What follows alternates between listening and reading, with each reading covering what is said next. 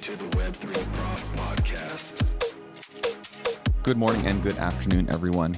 I'm here with David Lin from the David Lin Report. Thanks for being with me here today, David. Hey, thanks, Jared. Thanks for having me. So, we're going to dive right into this. So, today we're going to talk about kind of the macroeconomic um, landscape that we're in today, which I think is interesting. Now, I don't know that there's a time where things aren't interesting, but um, maybe things are more interesting today. Um, what is your, how did you get into the field that you're in today with the uh, the David Lin Report um, and uh, interviewing so many experts in the field? Graduated from McGill in finance. Wanted to work on Wall Street. Didn't make the cut. Worked on macro. worked in macro research instead for four and a half years. Yeah. Um, which was a lot of fun. I learned a lot. Had my background at BCA Research, was a, which was a Montreal-based uh, macro research firm, independent firm, and then I um, switched over to a company called Kitco, where they they're they're a bullion dealer, but also they have a media department, and I was hired to be their producer for uh, for the anchor that worked at the channel before me, and I was her producer for two years. She went on mat leave. They didn't have an anchor. They were like, David, can you can you do some interviews? Just Yeah. threw me in the just threw me in the deep end, and I enjoyed it. I kept doing it for about another three years until I decided to recently start off on my own and launch my own channel two months ago. Excellent. And so, wh- what was the basis of your interest in macro um, macroeconomics?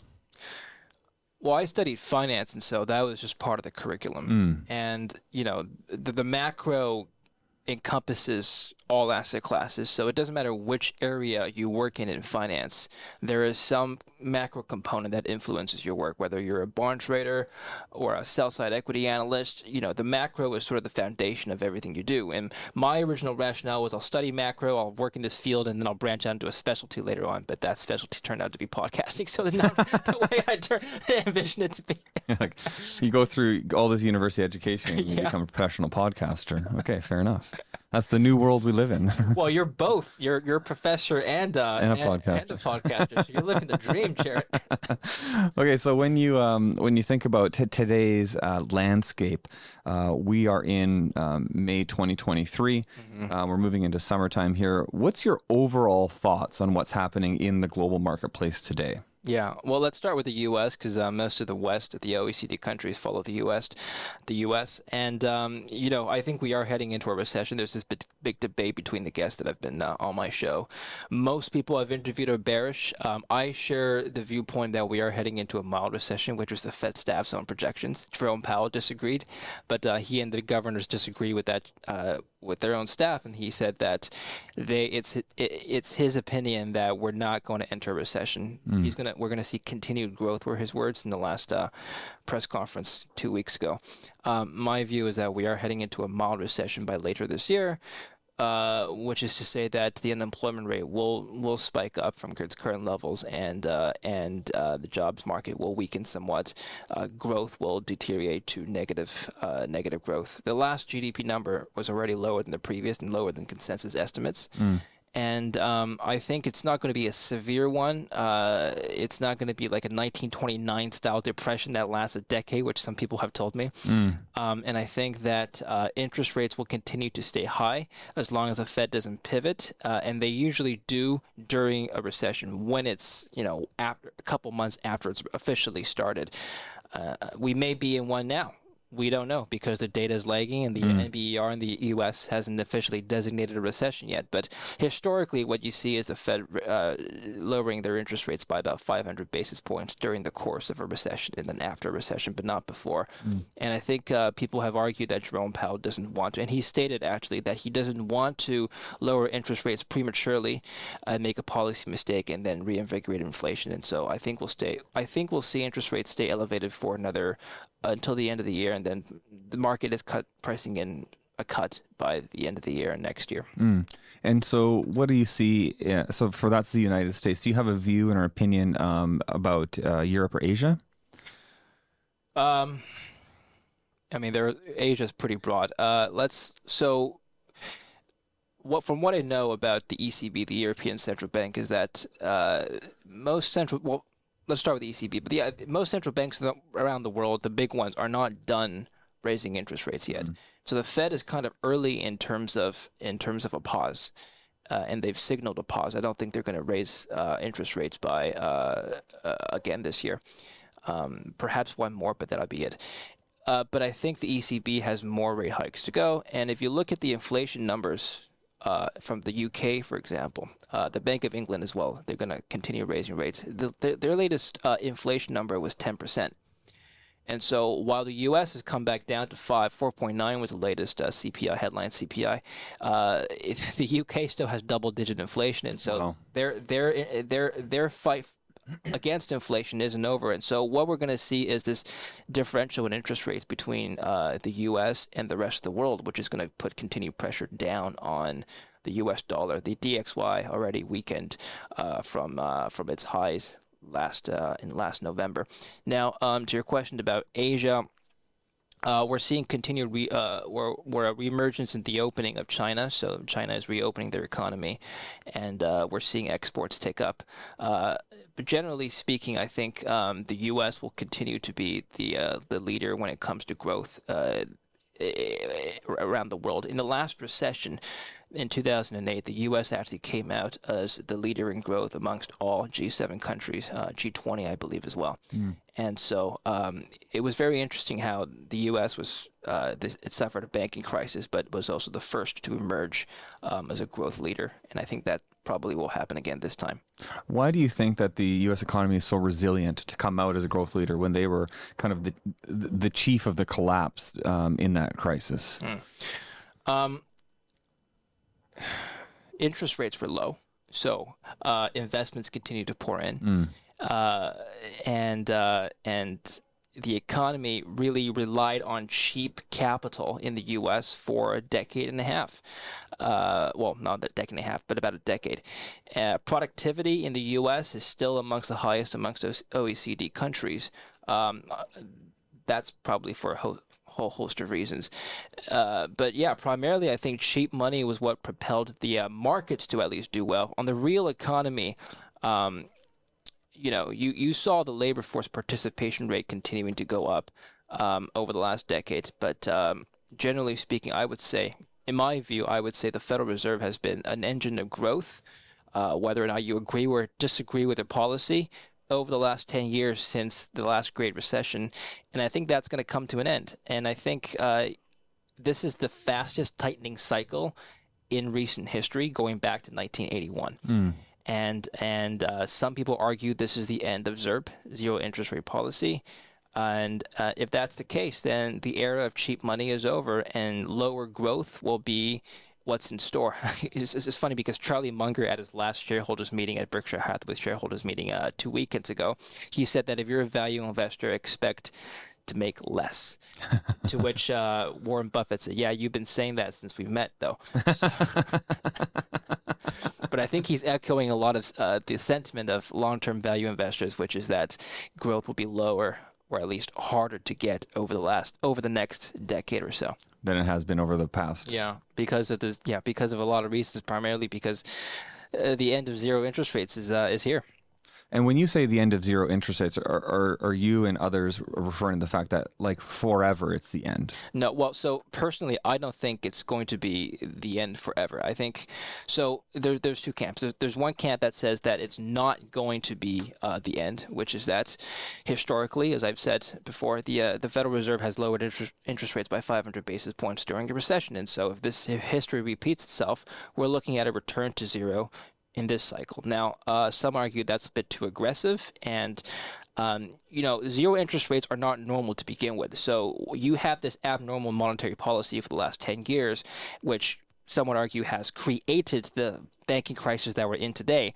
Um, because because uh, it is just not normal. The treasuries that the banks held in the long long end of the curve spiked up faster than anticipated, and so that's what caused a lot of the um, uh, caused a lot of the bank runs. But um, I think that interest rates won't fall all the way back down to zero. I think they will probably hover around uh, probably the three to five percent, three to four percent range for a while, which historically has been normal. Historically, rates were around the five to six percent range. So if you, you know, interest rates will come down, the Fed will cut, but I think zero might, might be a bit aggressive. So yeah. What are your thoughts on when we you, you refer to a banking crisis? Um, do we see more financial institutions in the United States collapsing, um, like we saw um, a couple months ago? Yeah, I think the regional banking crisis isn't over yet. Uh, the regional banking stocks have been hit very hard, even compared to the rest of the S&P and the rest of the uh, banking sector. Uh, large banks have fallen less than the regional banks in market value, and uh, uh, I think more consolidation is going to happen. Uh, collapses where we have a complete wipeout of equity. Um, I think what's going to happen is what some of my guests told me: F- either forced marriages or consolidations, or seizure from the FDIC. Um, but eh, over the long term, and this is the point that that I've brought up uh, to one of my guests, over the over the longer term, you'll notice that 40 years ago there were 18,000 close to 18,000 banks in the U.S. I'm not talking about branches; they're like individual corporations. Wow. Now that com- now that number is about 4,000, which is still higher than most other countries. I mean, if you look at the larger uh, countries in the G7, it's about 300 or 400 banks, and so the U.S. is still much, much has a lot more banks than their closest peers. Uh, but that number has been coming down. The, the trend is consolidation. I wouldn't say we're heading towards nationalization, but it has been consolidating, and um, yeah, it just unfortunately took this crisis to to expedite the consolidation. You have to remember that also the bank failures that we've seen, Silicon Valley Bank, First Republic, which was bought out by J.P. Morgan, um, First Republic. Uh, you know, Sil- Silicon Valley Bank was primarily VCs in the tech space.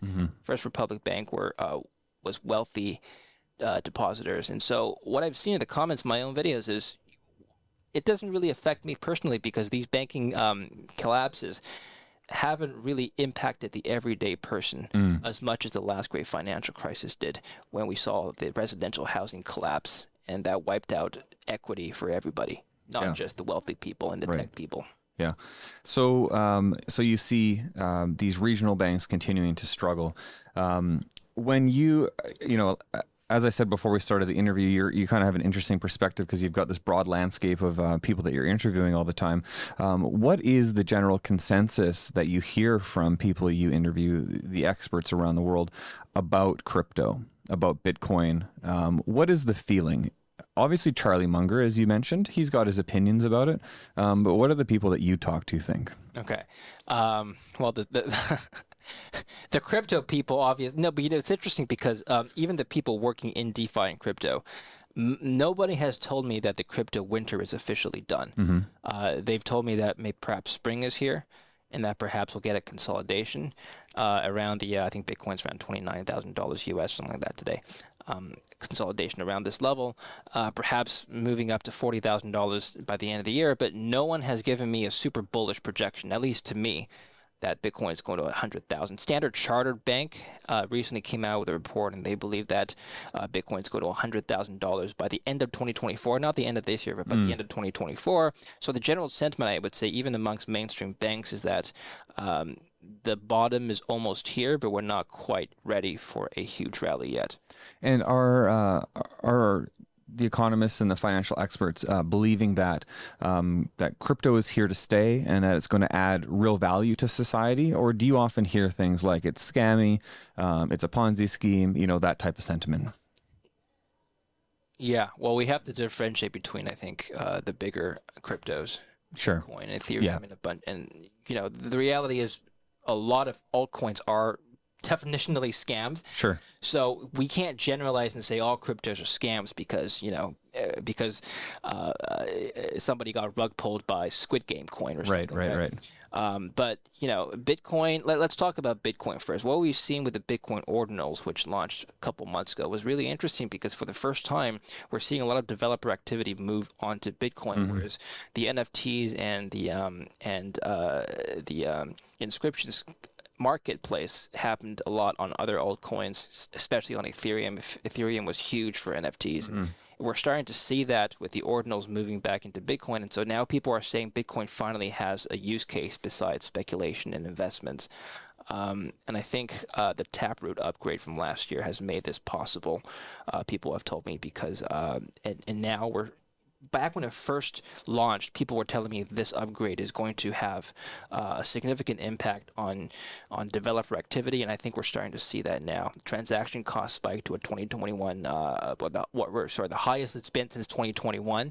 Um, transaction fees per Bitcoin. Uh, it's recently come down, softened a bit, but um, a lot of that has to do with the ordinals. And so I think Bitcoin. To answer your question, I think yes, cryptos the consensus is that blockchain technology is here to stay. Bitcoin is here to stay. I mean, in a bear market, most altcoins crash to like 95, 97%, sometimes zero. Um, Bitcoin has followed the NASDAQ. I think it will continue to follow the NASDAQ for the foreseeable future. And so, even if we get a recession, uh, if stocks fall, Bitcoin will fall with a higher beta. It's not going to disappear.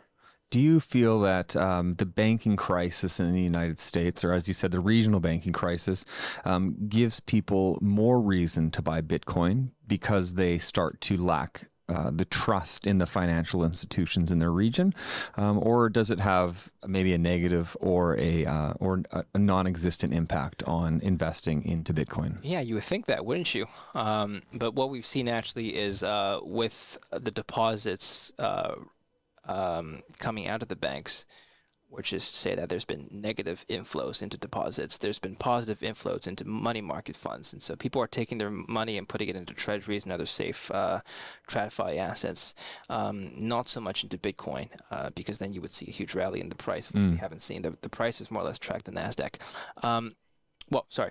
It has it has gone up this year. It has gone up, but I don't think that was because of the banking crisis. Right. Yeah, I mean, since it's since its lows at the beginning of the year, I think it's it nearly doubled, and it and it's retreated a bit. But Yeah. um, I mean, it's it's probably the strongest performing asset in the world right now. I think it's yeah. I think that has gone up because of the stock market, not because of the banking crisis. Sure. And I think to your question, um, no, people aren't going to immediately jump into Bitcoin because they still don't trust the centralized exchanges. And until we have DEXs fix their interface that allows my mother to log on to a MetaMask easily, we're not going to see huge adoption into Bitcoin to the DEXs. I think it's an interesting point because if you don't trust your regional banks, you wouldn't trust a centralized exchange Especially given what we've seen last year. with FTX. yeah. So, um, and because most people, I think, don't understand the difference between a DEX, a cold wallet, a hot wallet, a centralized exchange, the common person has no idea what any of this is. They don't differentiate the fact that FTX was a centralized bank, if you will, and the fact that actually the collapse of FTX signals a good reason to own something like Bitcoin because it's actually showing the fact that centralization can be problematic. But most people don't understand it from that perspective. Another thing that we're witnessing is a tighter control from the government. Uh, more regulations are coming in. Binance Canada just got kicked out. Um, clients have until I think the end of the fall to relocate their assets out of Binance Canada. Um, in the U.S., Coinbase got sued. Binance U.S. got sued. Um, There's a lot of headwind.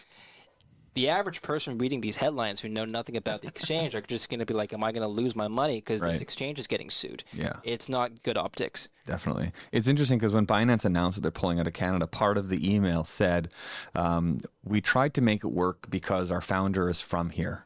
But it just doesn't. Did you see that? Because CZ's from Vancouver and he went to McGill. And, and so they're like, oh, you know, we tried to give it a go because we're from here or, you know, the founder's from here. But the government of Canada or the Ontario government just can't. They can't sort it out. So we're, we're pulling out. I think it also said something to the lines of Canada's a pretty small market, so we'll Right. revisit it at some point. totally. Ultimately, it's not big enough for them to really fight for. I think. Yeah, well, I think that's yeah, that's absolutely true. And so, um, but then we have exchanges like Kraken gets on board, and, and they're like, we're here to stay, you know. So, Okay. um, in a previous interview I did with um, the compliance officer for Netcoins, um, he had said there are eight or ten centralized exchanges that had applied to the to the to the government to, to stay in Canada, and and um, and one of those wasn't Binance, so it's up to, it's to no surprise that they're pulling out. Um, so, do you see uh, just for clarity, do you see Bitcoin tracking with the Nasdaq to the end of the year? Yes, yes, I think so. Some people have said that it might track gold, but I think that's probably more of a long-term adoption curve uh, narrative. In, in the intermediate term, I think it's still going to be a risk asset. Why would why would it track gold? I mean, how much has gold gone up in the last ten years? like, not it hasn't, right? Am I am I right about saying that? I, I think, I think, yeah. In the last, well, in 2011, it was a high. It, it was, it was about two thousand dollars.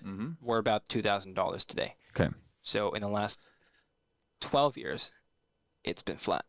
And Bitcoin has not in those twelve years. So why would it all of a sudden start tracking gold? And by the way, I, when, I- when I say it's been flat, it's over a 12 year Sure, period. It's yeah. gone down and then it's gone back Sure. up. why would Bitcoin all of a sudden start tracking gold? Well, you're right, it hasn't. Naturally, if you look at it from a historical performance ratio, the Sharpe ratio, uh, uh, historical performance perspective, Bitcoin Sharpe ratio is the highest of any asset class that I've that I've looked at much higher than gold, Mm-hmm. much higher than the stock market. Why would it start tracking gold? The narrative is that it start it's going to start looking more like a safe haven asset and less like a risk asset. Right. And so uh, the I guess the default risk uh, risk off asset would be gold. People people use that as a benchmark, and so they, they think well Bitcoin's going to start trading like gold. Um, yeah, I don't think that's going to happen anytime soon. Um, and I think what they mean is perhaps the Bitcoin volatility is going to decline as it matures. Um, but in the sense that it follows gold exactly, yeah, I don't I don't see it doing that anytime soon. Will you tell us if you're buying Bitcoin or selling Bitcoin these days? Um, I I am not buying currently. Uh, I I bought a bunch uh, in 2021 when it was when everything was going up, and I didn't want to FOMO out, and then I sold everything in March. Um, not because of this I- year? yeah, uh, last year, last year, 2022 in March, uh, just out of happenstance because I I needed the cash. I didn't have this foresight that it was going to continue crashing. Right. Um, I am like everybody else, kind of waiting for a bottom, but I think that a recession is going to come later this year, which is going to drag down the stock markets. And because I think that's going to be correlated with Bitcoin, I think Bitcoin's downside is not. Uh, well, we're going to see a bit more downside. So I'm kind of just waiting for the trough in the economy. So you think you think like twenty thousand dollar Bitcoin, something like that, Or lower? Yeah. Um, We want the David Lin prediction live on air. it's funny because I, I okay so I'll, I'll give you my prediction i i i when it, in 2017 i tracked the bitcoin price to the fibonacci sequence i i it, i just playing around with numbers if you if you plot this fibonacci sequence out on an excel spreadsheet it's a straight line um, if you well if you if you if you plug it in log scale it's a straight line and then what you see is bitcoin kind of oscillate around this straight line so what I've noticed is that okay, well, it was at a high, it was above the straight line. If Yeah. you take the Fibonacci sequence a mean, and then and then the cycle should continue downward. So I predicted that Bitcoin in the next cycle, which was the last one we had, would top at around fifty-six thousand, fifty-seven thousand dollars. Was my prediction. I wrote an article about this, and it would go down to seventeen thousand dollars. So it went up to about sixty-nine, and went down to exactly about seventeen thousand. Yeah. Um, I think that the downside uh, will. We've got about twenty percent more on the S and P 500 f- from current levels, and I think if you apply a beta of one point five percent, that's maybe about forty percent more downside for the for the Bitcoin price. Okay. So that we're looking at about what would be twenty nine thousand dollars, 12, 12, 12 13,000 dollars on the downside before we bought them, and then and then it takes off again. Okay, that's great. That's a great. That's a great spot for us to end this conversation. It's been, I didn't mean to give you fud. Yeah, yeah. Here we are. Everyone's like, everyone's depressed now. Like, oh, great, twelve thousand. Well, hey, there's a buying opportunity coming potentially, It's right? already up fifty thousand. Oh, f- sorry, fifty percent. Right. Exactly. I mean, that's not Yeah. not a huge move. Okay, I love it. Thanks so much, David. I really appreciate your time. thank you for thank you for having me.